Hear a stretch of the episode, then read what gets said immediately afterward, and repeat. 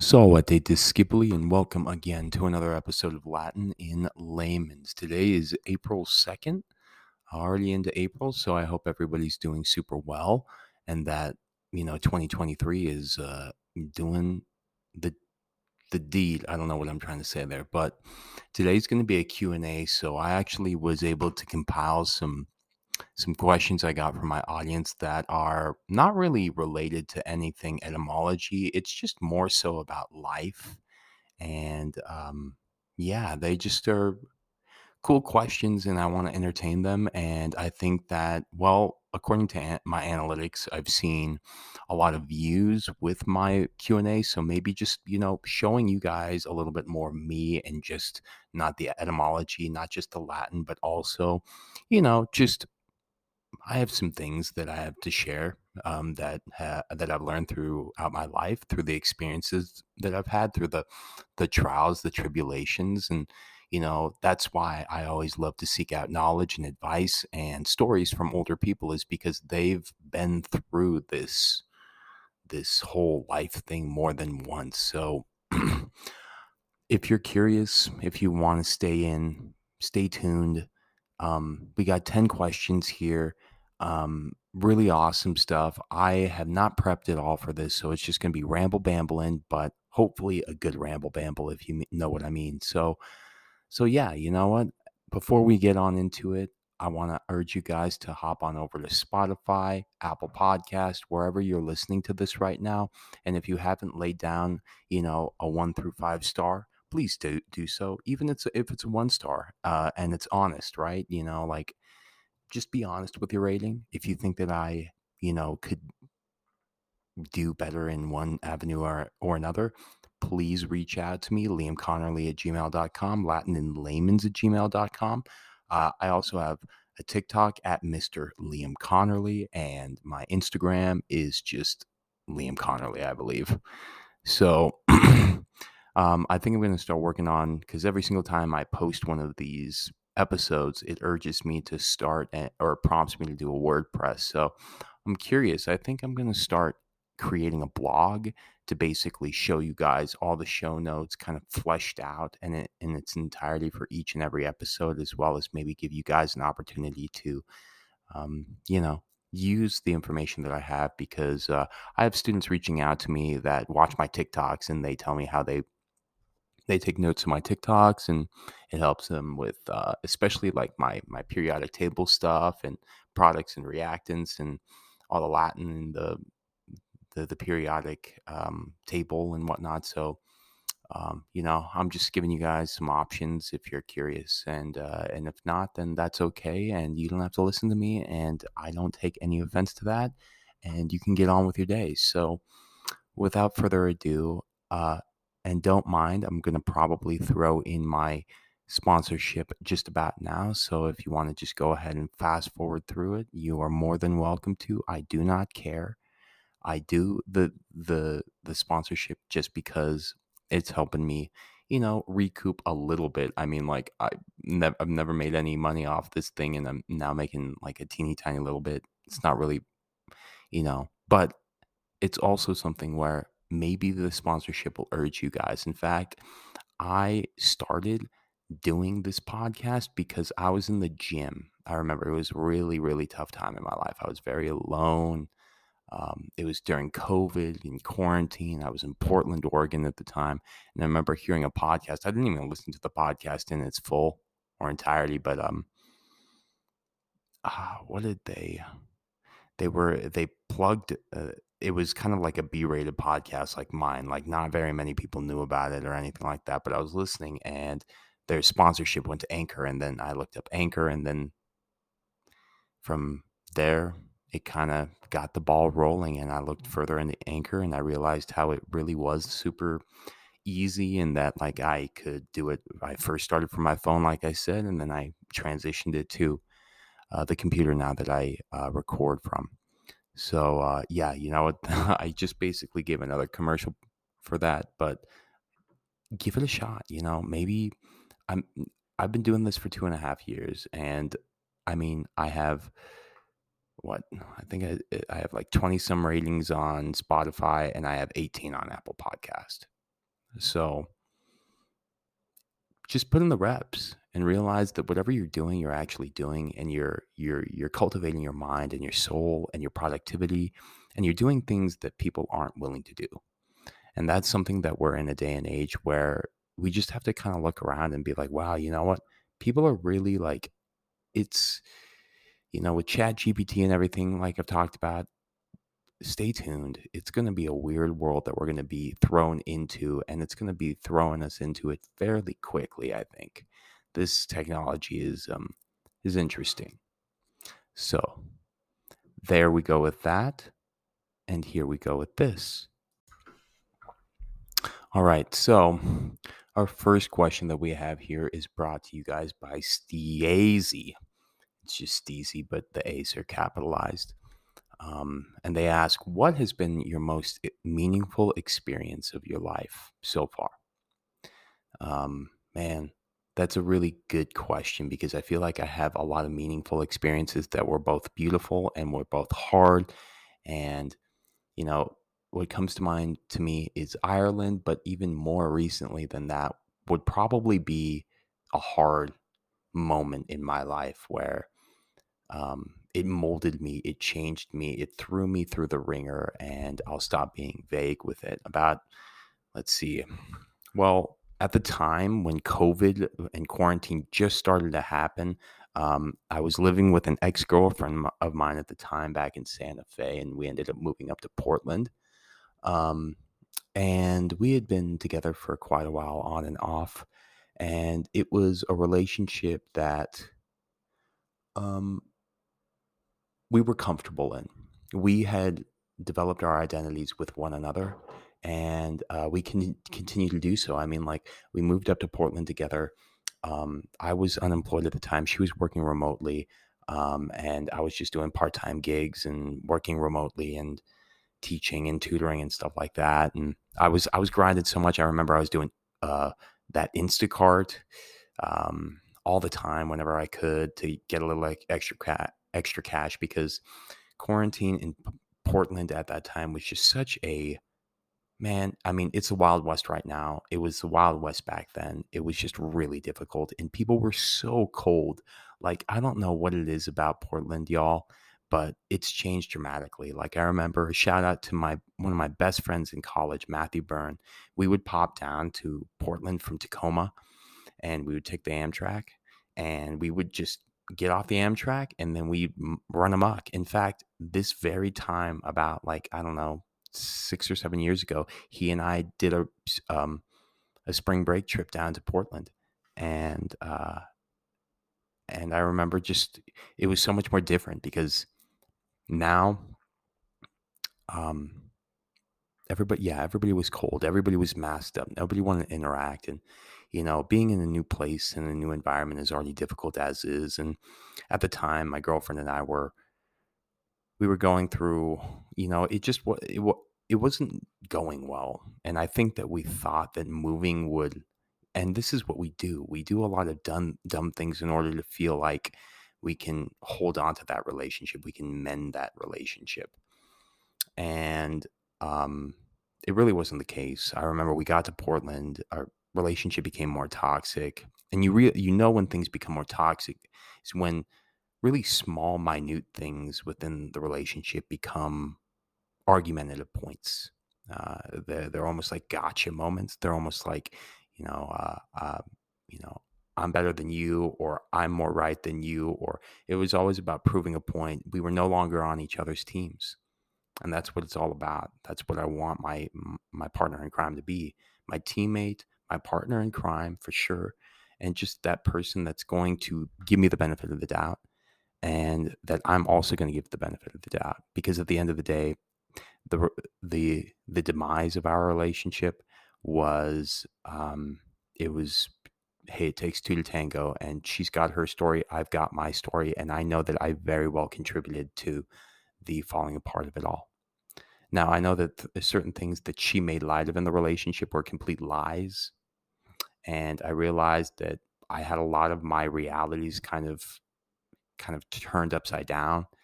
And I really started to question who I was when I shouldn't have. But it was one of these things where it got to the point it was so so so hard and we were trying to hold on to it for so long because we had built an identity we'd been together for like, for like three years we had lived together for you know just about a year at that point in two different states um, when things like that happen you feel like you got to be with that person um, because the the longer you are with one person, the harder it is to think about starting again with another person. I know that that sounds kind of uh, like I'm minimizing it, but it it really is. Like sometimes we kind of just we become content, or we become comfortable, or we just accept what it is when we really shouldn't. And um, you know what? I'll always love her.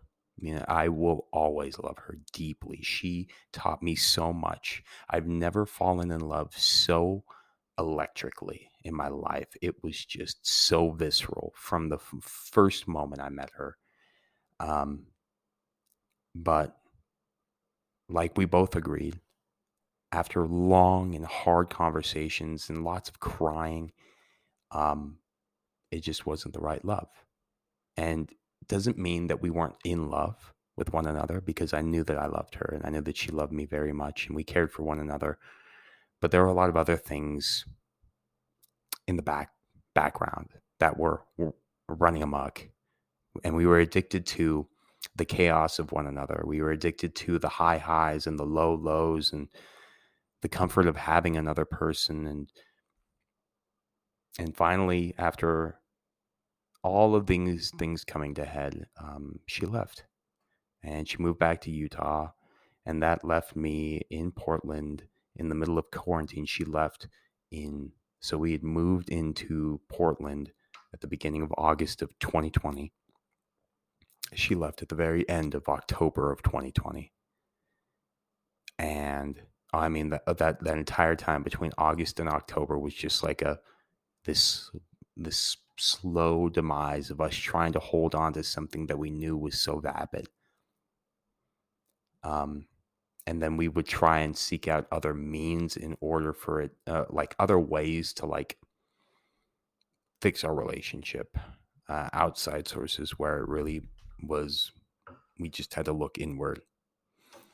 Um, but she left and that left me in a place where I was really alone and really um, my identity was gone. I didn't know who I was. A part of me had basically ripped itself out of my life because I remember that morning she left. It was like really early in the morning. And I'll still remember the text message she sent me when she got home that night back in Utah. And she said, and this is the last thing that she ever texted me. Um, she said, I'm home safe now. We can rest. And I hope that, well, you know what? I don't know. But that was a very, very interesting moment for me because I actually hadn't remembered that text message until now. It's funny how either through therapy or through talking through things, either with myself or with other people, I start to remember things that I'd forgotten about. But yeah, that was the last thing that she said, you know, and that's it. And some things are meant to be left like that because reopening something like that would just be she's at a different place in her life. I'm in a different place in my life. But throughout that process, after she left, I had to work myself up from the ground up. It was quarantine, it was Portland weather. I had to move into a shoebox of an apartment from where I was because I couldn't afford to be in the place that I was currently in.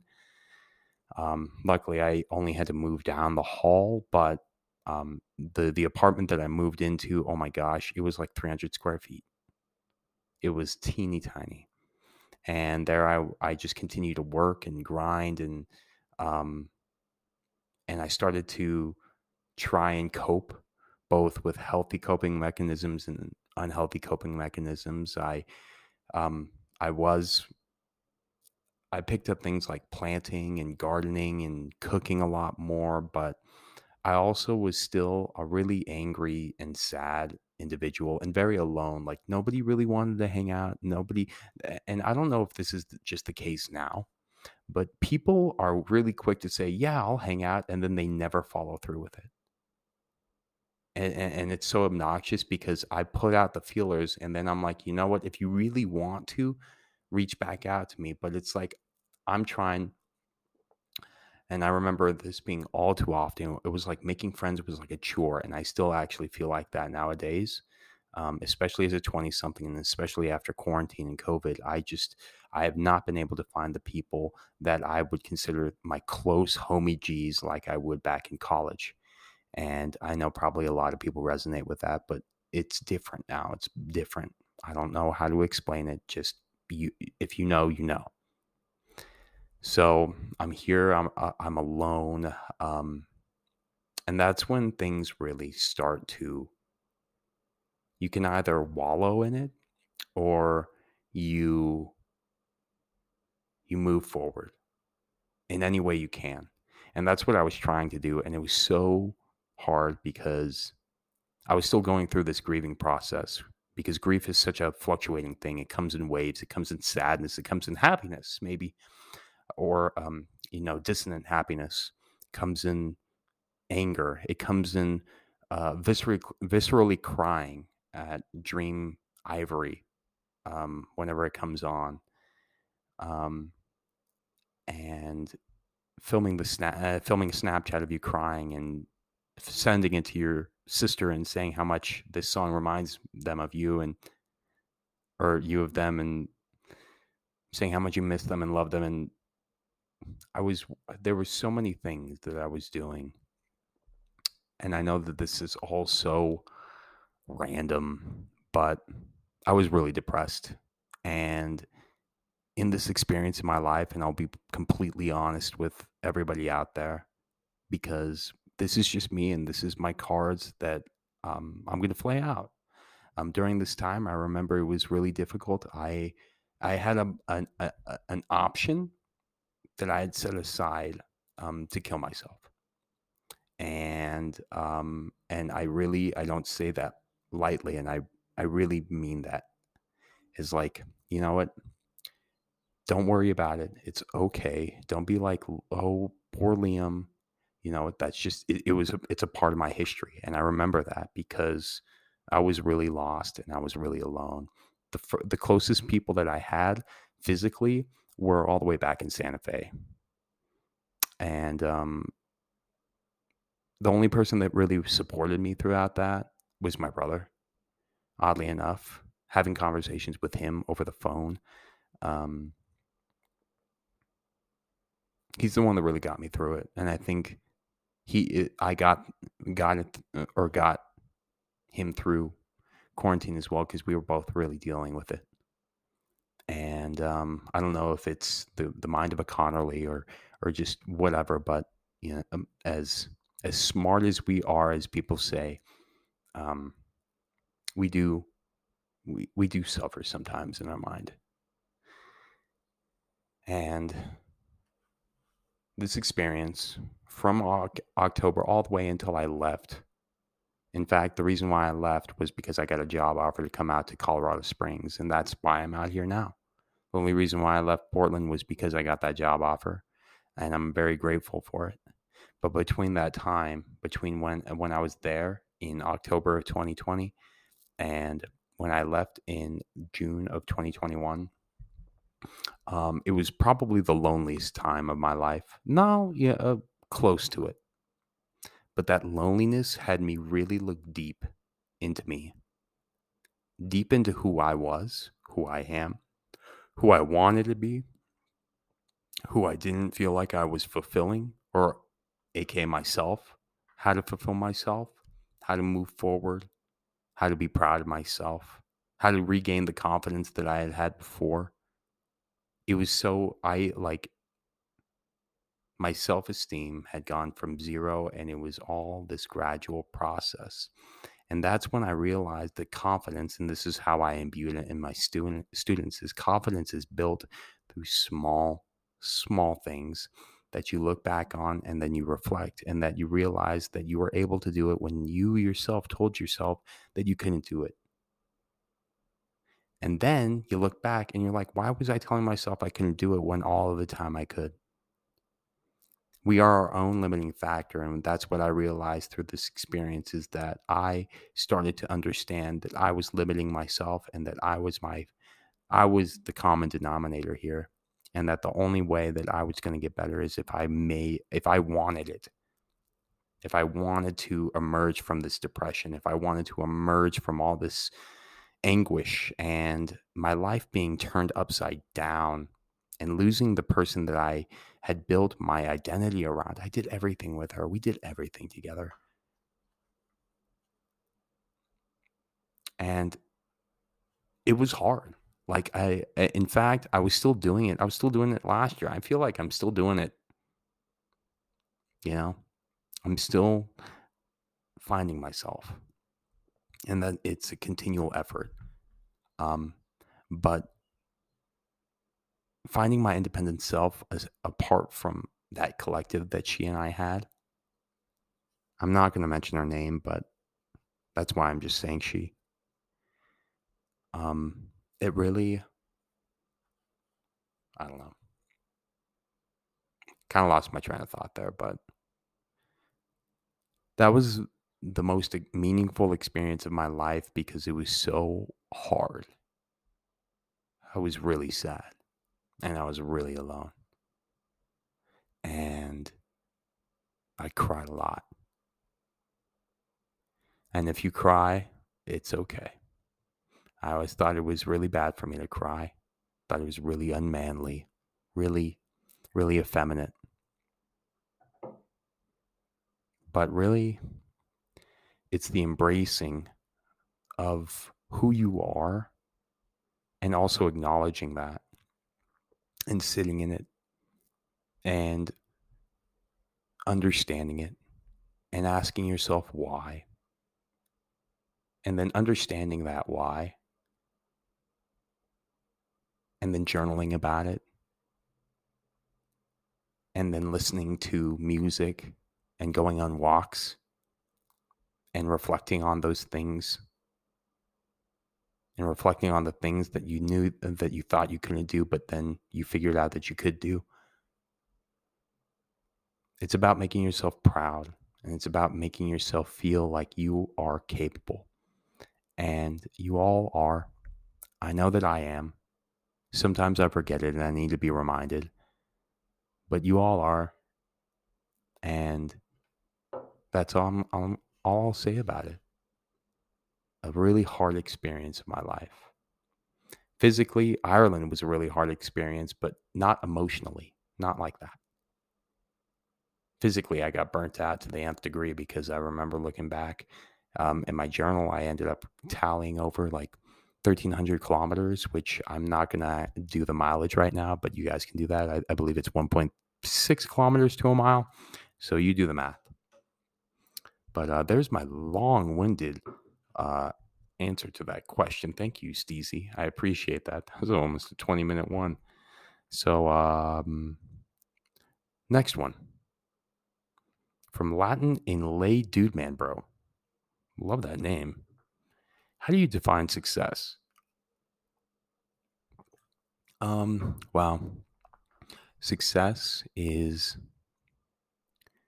well, I don't want to say it's subjective and or it's relative, but it kind of is. Success is kind of in the eye of the beholder in a way, but it's also about what you value.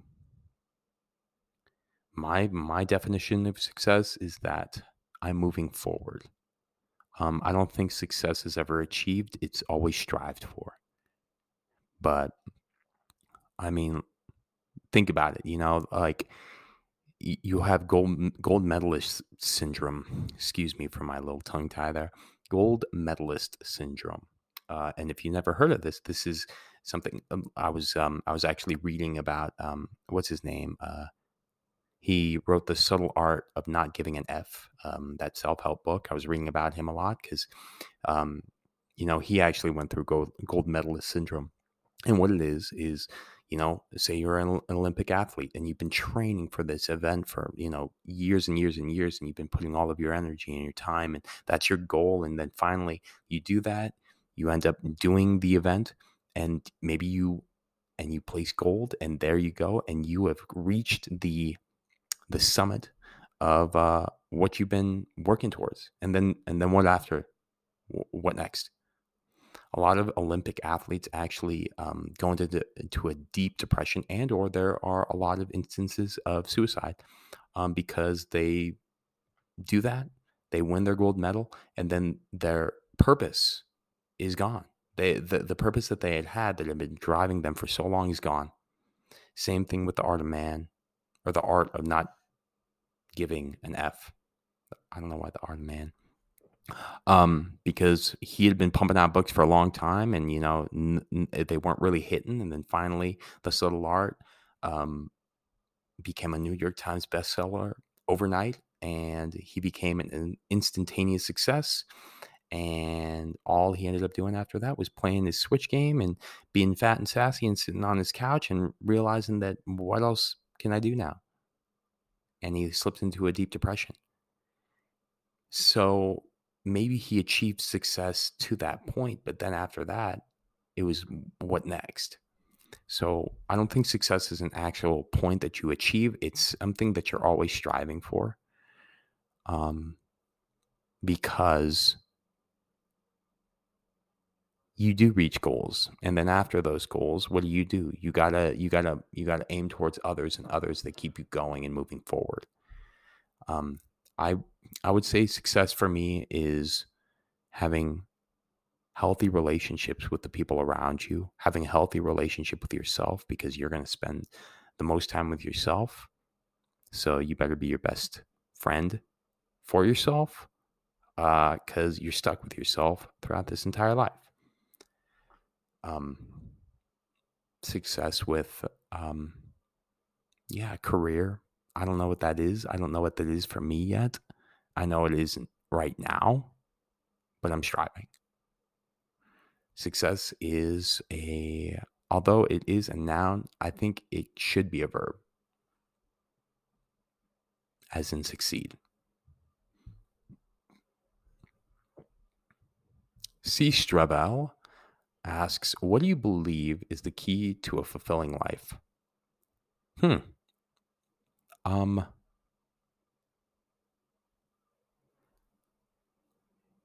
sleep, eat well, have deep, meaningful relationships with the people around you, be honest, be open, be vulnerable, um, and do what you love.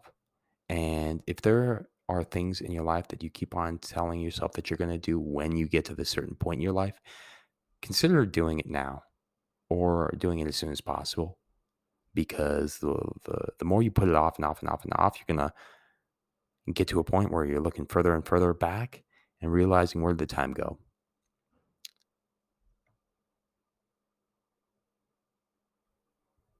From Rich, this is our fourth question. What has been the most difficult lesson you've learned in life? Um,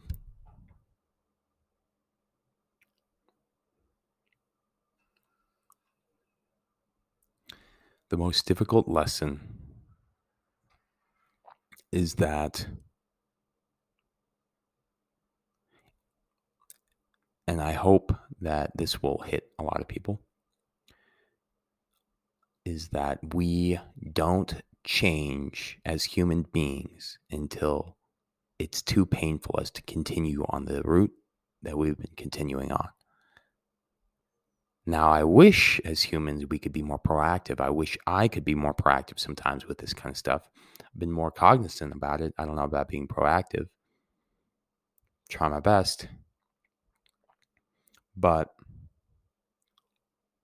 sometimes the only times we need to change, but we're too scared to change, or we're too em- scared to embrace that change because we know it's going to be really hard, is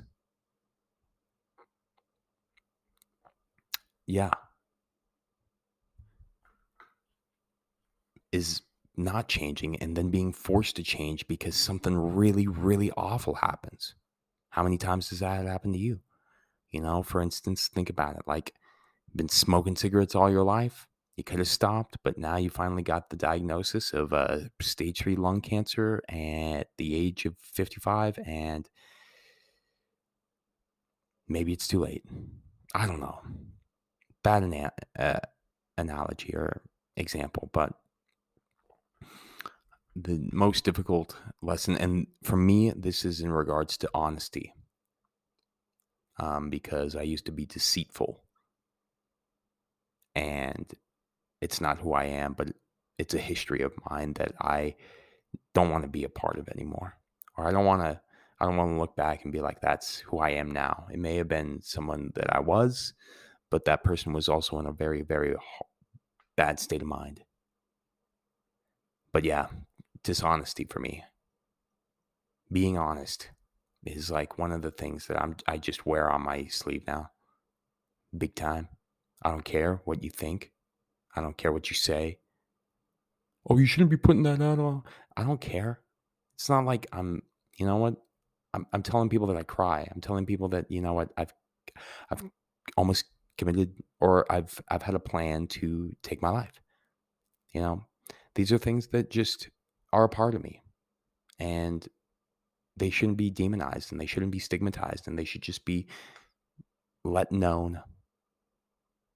Because I truly believe that all of the past trauma, well, I know I've literally inherited all of the trauma that my parents have had. It's like I've inherited it. But the problem is, is that they never talked about it. They shoved it down. And the things that my dad never said, um, his parents will never know. His, his, my dad's parents will die, and one of them has already died, and they don't know fully about my dad and the things that have happened to him in his life. I don't want to be like that.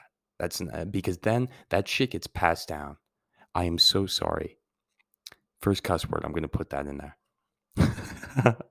I'm getting into it though. This is real for me because it does. It gets passed down general generational. Same thing with my mom. Mom never addressed it. Sorry, mom, but I'm telling the truth. If you listen to this, which I know you don't, hey, it is what it is. You didn't address it. It's so funny that now we look back and we all talk about why, why, I've gone through the exact same problems and trials and tribulations that my parents have gone through, except for they never talked about it. And I'm not going to talk about all my things because uh, it's my stuff uh, that I don't want to talk about right now because it's also my parents' stuff. But it's important to not shove that stuff down anymore, to, to make it open, to open the airs and to let yourself be free of it. Because once you do, you can't, you're not limited by it anymore. You release it, you relinquish it. You relinquish the resentment, you relinquish the the shame, you relinquish it all when you just say, you know what, this is who I was, this is what I dealt with. If you don't like me, you can leave. All right? But I'm I I'm all about honesty right now. And I'm all about being just deliberate with my honesty too because there are people that are honest, but they're brutally honest and it sucks. And I hate that kind of stuff. You can be charismatic and honest and comfortable and be able to create a comfortable space for people with being honest as well. But I really mean that. Epigenet- eh, epigenetics is epi meaning upon genetics, gens, gentis, coming from clan, tribe, class, generation, genealogy, all that good stuff. But it gets passed on if you don't address it. All right. And whether that be that it, gets passed on to your kids or it gets passed on, um, I don't know, to your animals or to something else. I don't know. Maybe it stops with you. You don't have kids, you don't have anything, and it just stops. Because a lot of people are not having kids anymore nowadays. But address the things that you are shameful for now because they're really the things that molded you and made you who you are today. It's okay. It's all good. But when you feel that twinge of not saying something, just say it because that that moment of you holding back is your ego trying to protect yourself. And uh, it's okay. It's okay that you were wrong. And it's okay to be wrong and continually to be wrong. It's okay. Alrighty. Best. Be best uh, asks for our fifth question here. What advice would you give to your younger self? Um, I would say to be kind. Um, to not be such a perfectionist, to not put your weight in grades. This is what I tell my students is like, you know, the things that I do now is trying to be, it's like me making a full circle and trying to make amends as to how I was as a kid and how I wish my tr- teachers had treated me because I was this perfection oriented kid I put all my weight in grades. I put all my weight in these things that I thought would help me be seen, but they really never helped me be seen. And I was always trying to strive and grasp to be seen. Like that was one thing, like whether that be through golf or through grades or through doing really good yard work and being proud of that and showing my dad and my dad just being like, no, this is you, you got to do it better. You know, it was it was one of these things where I was always trying to strive to be perfect. And that perfection was wrecking me. And I know students, I have students just like this where I resonate with them and I have these conversations where it's like, it's, you're, it's okay. It's a grade. It's, um, you know what? You know, you know how I am. I'm never going to punish you with grades. And that's uh, it's just if you show up you you give me your you do, due diligence the grade will happen the learning is what i care about and that's what I didn't care about before as a kid because I just did my homework to get it done. Did all that stuff. I wouldn't be such a perfectionist. I wouldn't take so much weight in what others said, even though I was bullied relentlessly. Growing up's just hard, man. I mean, you can give so much advice to your younger self. Do the hard things early I don't know how much my younger self would embrace that. I don't know how my, many other people would, but maybe, I don't know.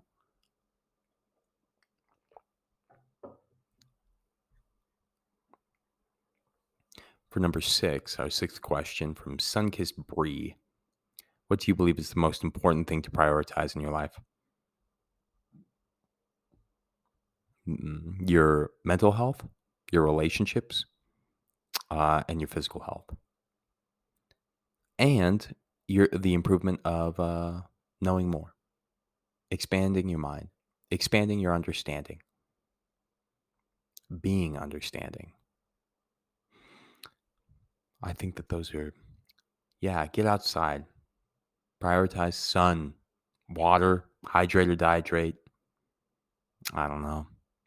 I do like that question though. Thank you again, Sun Kiss Bree. Oh, I like this uh, name. All about EMEA. For our seventh question, what has been your biggest mistake and what did you learn from it? Um, what has been my biggest mistake? God, I don't know. I have a lot of mistakes. and it's funny that the next one is about how do I handle failure. Biggest mistake for me is um,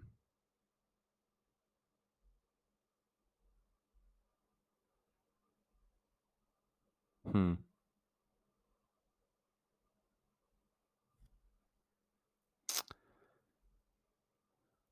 I don't know about that one. I would say the biggest mistake for me started when I got sick when I was in um, Tacoma, Washington. This was um, Ju- uh, it was my second no, it was my first semester of junior year at University of Puget Sound, and I got really sick. Um, and it was one of these things where I was just doing so much at the time. I was very proud of myself. I was a, the subject tutor for Latin at the school, first first subject tutor for Latin. I remember always telling people that. I was like, ha ha.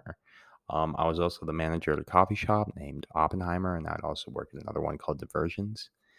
Um, I was just doing so much, and I was proud of myself. The people around me were proud. You know, I thrived off that, and uh, I got sick, but it was this weird thing where I couldn't really understand it. I was trying to understand it. I was looking up. I remember being in the cubicle in lib in the library, and I was like trying to self-diagnose myself and just becoming hypercontriacal more and more and more as I read. Um, but I kept on going. Um, and I remember between when I saw my my family in November and then when I was I had come back in uh, for Christmas, like I think between like the months of like October all the way to December, I lost a total of like 30 to 35 pounds. Um, food was just not agreeing with me. Um, but it was one of those things where I didn't really have time to think about it, so I didn't think about it. So the only, so yeah, I, I, I and I wasn't metabolizing them. I was really, I, I had a lot of joint related issues. I was getting a lot of migraines. It was just like really like I was not thriving at all. And I remember going home, and I this before this moment, I had always had such a linear perception of my life I was to go to school for years. After that, go to, you know, to school after that, you know, get my master's or the eventual PhD, or I was just gonna gonna go into the workforce or whatever. You know, I had all these ideas, everything, and then all of a sudden, here I am sitting down for dinner, and my parents are like, "We really want you to consider staying home for your second semester junior year and taking a medical leave of absence." And I was like, "Heck no." Heck no. So I remember that though. I was so resistant to that. So resistant to the point where I ended up going back to school. And I remember I woke up that morning, in the first day of classes, I woke up and I woke up in such a fog. And I was like, I made a really grave mistake. And from that, I remember I called my mom and the motions were set. Um, but during that time, I was done with class. I was not going to school anymore or anything like that. But I had to wait about two weeks for my dad to take a plane trip on up to Tacoma where I would pick him up. And he and I would road trip back down in my car back to Santa Fe. So during that time, um, I did not really leave my apartment at all. I was so, I felt so defeated. I felt like I had allowed this intangible thing to uproot my life. And I was so ashamed of myself. And I didn't want to see anybody. I didn't, I, I, I remember I left and I, I didn't even say goodbye to the people that I loved, other than the people, my housemates. I lived in a house of eight people. Great time Love those people. Caitlin, Matthew, Raina, Claire, and I think they're now Clay. Um, Henry. You know, it, it uh, uh that's not all of them, but that's all I'm going to mention. And Matthew. Matthew was my roommate. But those were the only people. And then I was gone. And um, then I really understood what depression was because before that, I remember. I remember a quote I said to my brother when he had been diagnosed with depression and he was taking SSRIs and and I remember just being so rude. And I said, you know, you you have no like I have more. Uh, this is what I said. I said I have more of a reason to to be depressed than you do. How stupid is that to say? How stupid and ar- arrogant and ignorant and I'm sorry, Jacob. It's very not okay of me. because that's when I truly understood how physical uh, physical illness led to mental illness, and then it becomes this cyclical thing. That's why what I love about holistic medicine is that it treats the body as a whole, and that's what it is. You know, when you're not feeling well, your body's not feeling well. If your body's not feeling well, you're not mentally feeling well, and it so on and so forth. But I remember I came back home and I just kind of slipped further and further into depression because Nobody could figure out what was going on with me. Everybody was telling me psychosomatic. You know, people were telling me maybe it was Lyme disease, maybe it was this or that, but then we couldn't diagnose you because there are no active cases of that in New Mexico and blah, blah, blah, and this and that. And you're lying. These symptoms don't add up.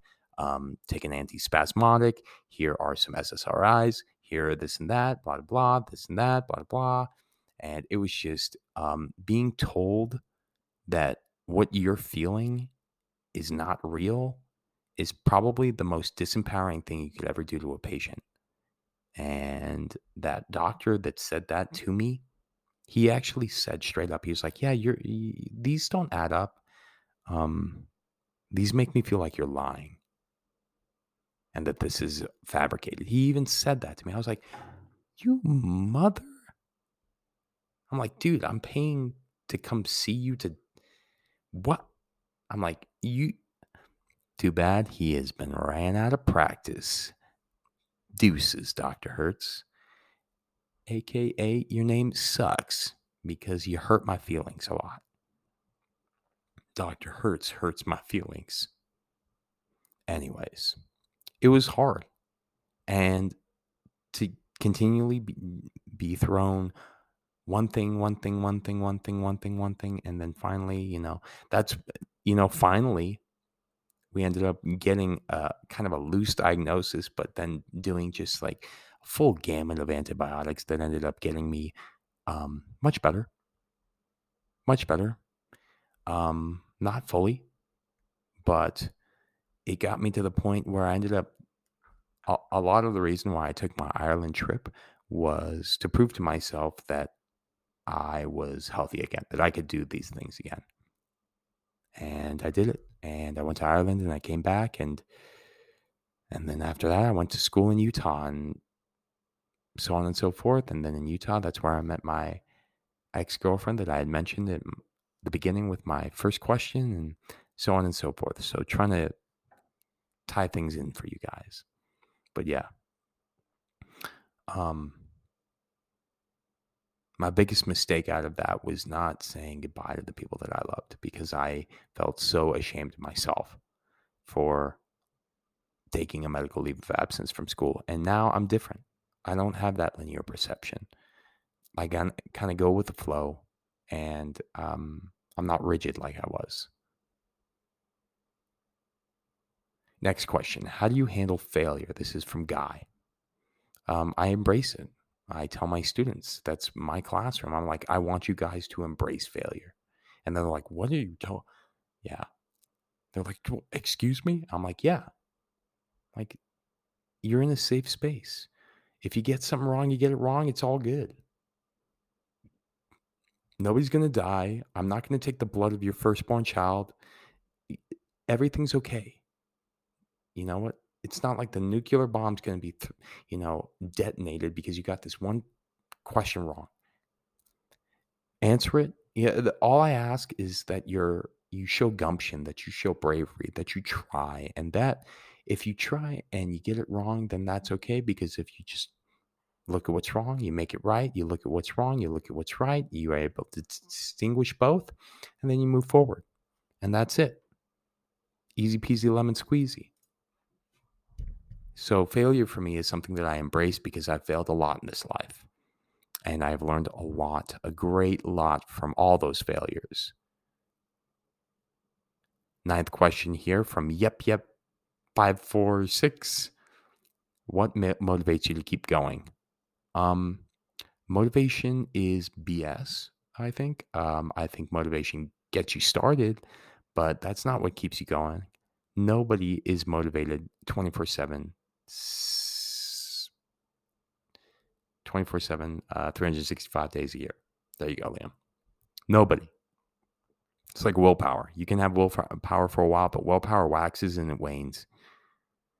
So You can't put all of your baskets in that because it's the small steps, the confidence, the knowing that you can do it and moving forward with that and making those tiny, tiny steps and moving forward that creates that momentum that keeps you going. Motivation can start you, but it's not going to keep you going. Motivation is what gets people in the gym at the very beginning of the year, but it doesn't keep them going because we we all know that meme. You know what? The gym is real busy at the beginning of the uh, of January, but it kind of definitely tapers off by the time February February rolls around, right? So and and that's also an issue is that those people are going out in usually in a state of motivation where they uh they don't like their bodies that they're mad that they gained all this weight over the holiday holidays and that they're going to beat themselves up and this and that and you know just not productive things to um to be kind to yourself right? If you're motivated by negative things it's not going to keep you going if you're motivated by achieving your health and longevity and mobility then I think that all those other things kind of start making its way into your life. Like that's when your physique starts to get better, right? I think that when you really truly focus on health, everything else kind of comes into the puzzle, kind of all fits together like a Tetris piece thing game. So, no, it's not motivation that keeps me going um, because I am very unmotivated sometimes. Sometimes I get real stuck in a slump. Sometimes I'm tired and I'm exhausted and I just want to chill. But yeah, think about it and remember that, you know, I'm just I'm I'm not this kind of person anymore. I used to be about like that 75 hard and um, no days off and I'll sleep when I'm dead. But really, it's not about that because then you just burn yourself out and then you end up having to take a you know few more steps back than you wanted to in order to get back to where you were at the beginning or where you wanted to be. From Qu- Christopher Walken, from Christopher Walken, our last question What do you think is the most important thing in life? Life everything about this life to think about the fact that you yourself were picked to be on this world, to be immersed in it, to experience this suffering and beauty and happiness and more suffering and sadness and beauty and pleasure. Life is the most important thing because everything within your life, your friends, your family, your passions, your loves, those are, it's all up to what you think is most important. What I think is most important is the smell of coffee in the morning. Um, hearing the birds chirp for the first time when spring rolls around. And you just get that feeling that it's spring and you don't know why, but it just feels like it.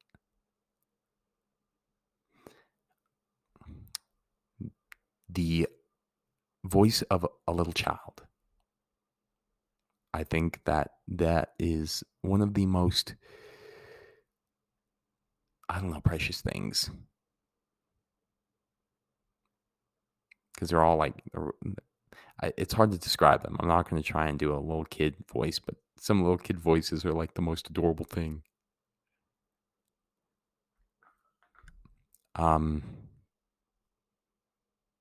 a really good smoothie, a really good, well-made smoothie. I love smoothies. An amazing hike. The end of a long climb on my bike. Um, the feeling of sun on your skin mixed with a gentle breeze that negates the heat. Small things, but those are important. dude, a, a good a good eight pointer poop. That's important. I mean, for real. Yo, if you've had a poop and you go down and you try and wipe, I know, right? I, I just take everything so it's so meaningful, and then I got to throw poop in there. Sorry, guys, but hey, it's all good. It's just a part of the human body, right? It's a part of our tube, right? From our mouth to our anus. Hey, if you go down there, you go to wipe, nothing there. That's eight points. That's how I got a lot of my kids. I started to gamify pooping when I was uh, uh, a lead for backpacking when I was going to school in Puget Sound because I led a lot of backpacking trips as well as orientation trips for uh, students. Um, and a lot of students are really timid, especially when they're coming into their freshman year about, uh, you know, using the bathroom in the wild. So uh, I made it into a point system, and then we actually ended up making uh, a game out of it via other between other um, groups that other people were leading um, and it was a fun game. But yeah, and now I, I refer to any uh, poop that has that needs no wipe, eight points. Beautiful, absolutely, hundred percent. That's an important thing. If it's post coffee, it's even more important than the most important thing. Okay, we need to let, we need to address this. All right, you guys didn't know, now you know. I like me a good solid eight pointer poop, and if anybody doesn't, you're lying. And uh, yeah, you are. But you know what? I'm just going to leave it there. We'll leave it uh, silly. It's been a long episode, and I thank you guys very much for sticking with me. Um, if you learned something new, if you just enjoyed this episode, if you learned something about me, if you maybe if this helped you understand a little bit more about yourself and how to navigate throughout this world, I don't know.